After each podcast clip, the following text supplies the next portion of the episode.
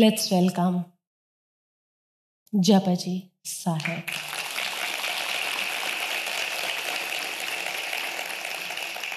क्या है ये? जपजी साहेब क्या है?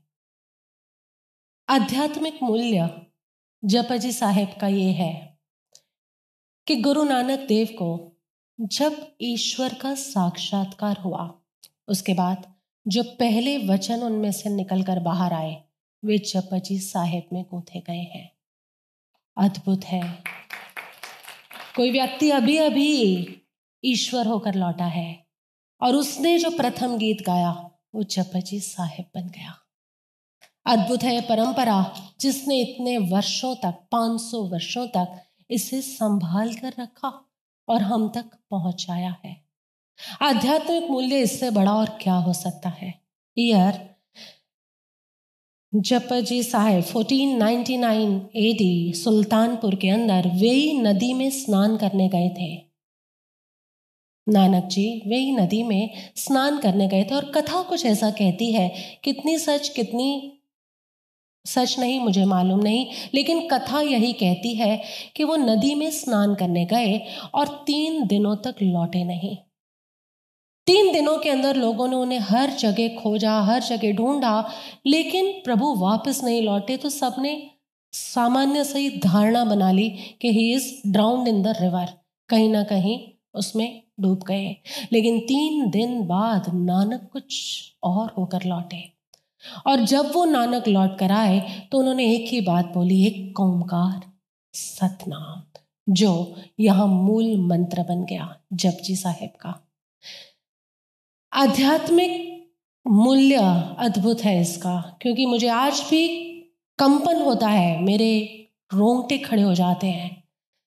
जब मैं एक सतनाम को गाती हूँ, उसका विवेचन पढ़ती हूँ, इन पंक्तियों को पढ़ती हूँ तो आज भी मुझे, क्योंकि अभी अभी शुरू किया है ये सिखिज्म का जो अभ्यास, लेकिन इन शब्दों में कुछ तो बात है।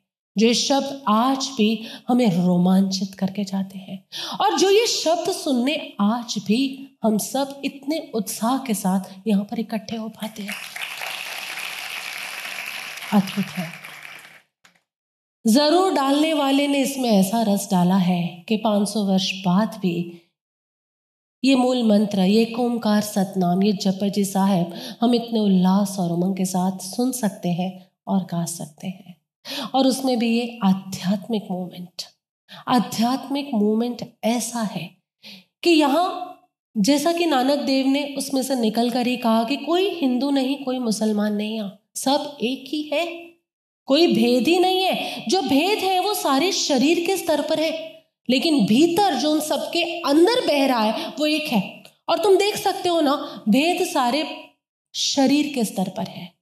संप्रदायों के स्तर पर है। लेकिन जहाँ अध्यात्म आ गया, सब एक ही है।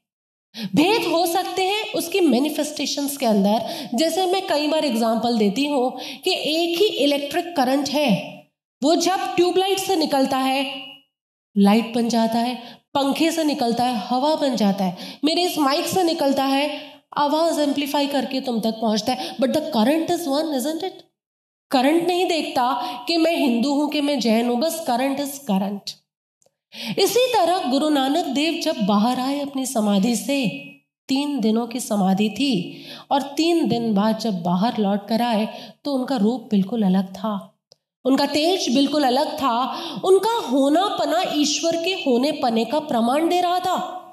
और उसमें ये धुन बाहर आती गई, एक ओंकार सतनाम, जो जप जी का भी आरंभ बने। और जो पूरे गुरु नानक देव जी गुरु नानक की जो परंपरा है, उसमें चल रहे गुरु ग्रंथ साहिब जी के भी आरंभ मंगलाचरण बनी। बड़ा सा ग्रंथ है इनका, गुरु ग्रंथ साहिब के नाम से। लेकिन गुरु ग्रंथ साहिब की भी जो ओपनिंग लाइंस है दे आर मंगलाचरण और Mangalacharan immediately followed by thirty eight pauris which are called Jap ji Sahib. अर्थ श्लोक है खाली, श्लोक क्या कहूँ? पौड़ी। अड़तीस थर्टी एट पौड़ी है, लेकिन this is the opening of Guru Granth Sahib also अभी अभी लीना प्रभु आए थे तो यही बात कर रहे थे, कितने ग्रंथ हैं प्रभु? इनके चार मुख्य ग्रंथ हैं, तीन है। समवेयर पीपल डोंट नो कितने ग्रंथ है। एक ही मुख्य ग्रंथ है गुरु ग्रंथ साहिब और उस गुरु ग्रंथ साहिब की जो ओपनिंग है दैट इज़ जपजी साहिब और जपजी साहिब की जो ओपनिंग है दैट इज़ मूल मंत्र मंगलाचरण इन द नेम ऑफ़ एक ओंकार सतनाम। टोटल इस जपजी साहिब के अंदर चालीस सूत्र को गूंथा गया है। पहला मंगलाचरण, बीच में थर्टी एट पौड़ी और आखिर में उसका जो उपोदघात करते हैं फाइनल उसकी जो फाइनल उसका एपिलोग होता है that is again one Sanskrit shloka is तैयार तो कुल मिला के चालीस ही करने हैं, लेकिन इन चालीस के अंदर पूरे पूरे ईश्वर तक पहुँचने की। या तुम कहोगे हमें हमें ईश्वर की ज़रूरत नहीं है। तो जीवन में सुख और आनंद को लाने के पूरे पूरे ढंग बताए गए हैं। Thirty eight pauris and thirty eight different ways of attaining happiness pauris thirty eight pauris and thirty eight different ways to have your journey towards one God जैसे धन कमाने के कितने अलग अलग ढंग हो सकते हैं कि नहीं? खाना बनाने के अलग अलग ढंग हो सकते हैं कि नहीं? ऐसे ही धर्म करने के आनंदित होने के भी अलग अलग थर्टी एट ढंग श्री गुरु नानक देव भगवान गुरु नानक देव द्वारा लिखी गई इस जपजी साहेब के अंदर संकलित है। सो so, इसका आध्यात्मिक मूल्य ये है कि गुरु नानक देव की ईश्वर साक्षात्कार के बाद की प्रथम वाणी है। और इसका साहित्यिक मूल्य ये है कि ये गुरु ग्रंथ साहेब, जो आज सिख परंपरा के गुरु माने जाते हैं, वहाँ प्रत्यक्ष गुरु की बात नहीं है, लेकिन वहाँ गुरु ग्रंथ साहेब को ही गुरु मानते हैं। क्यों मानते हैं? कैसे ये घटना घटी? हम आगे के सत्संगों में देखेंगे। थर्टी एट पौड़ीज है इसके अंदर। कोई छंद, कोई पद, कोई मात्रा, ऐसे कोई गिनतियाँ नहीं है, जैसे आत्मसिद्धि में है भक्तांब स्त्रोत्र में है। इवन हमने धम्मपद देखा वहाँ पर भी थी। लेकिन ये कुछ नारद के सूत्रों के जैसी है। नारद के सूत्रों में कोई छंद नहीं था। ठीक है, वो तो अवनीश प्रभु गा लेते थे वैसे, लेकिन कोई छंद नहीं है। इसमें कोई छंद है तो बस आत्मा का छंद है। इसमें कोई व्याकरण है तो वो ईश्वर की व्याकरण है। इसमें कोई लय है तो आत्मा की मस्ती की लय है, और कुछ नहीं है इसमें। अद्भुत है। सब कुछ ईश्वर रूप होकर गाया है।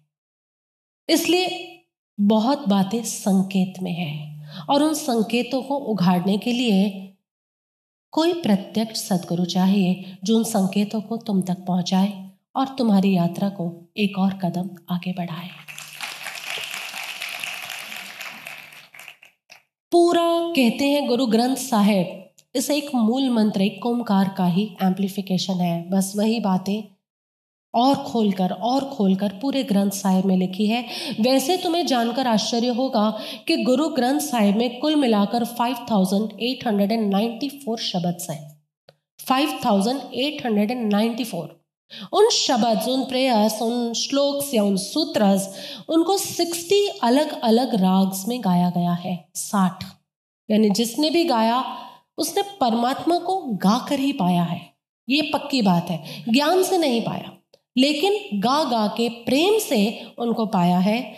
और ये शब्द कुल मिलाकर 21 संतों के हैं, जिनमें छह सिख के गुरु हैं, तेरह हिंदुओं के संत हैं, भक्ति मूवमेंट के, और दो मुस्लिम के भी संत हैं।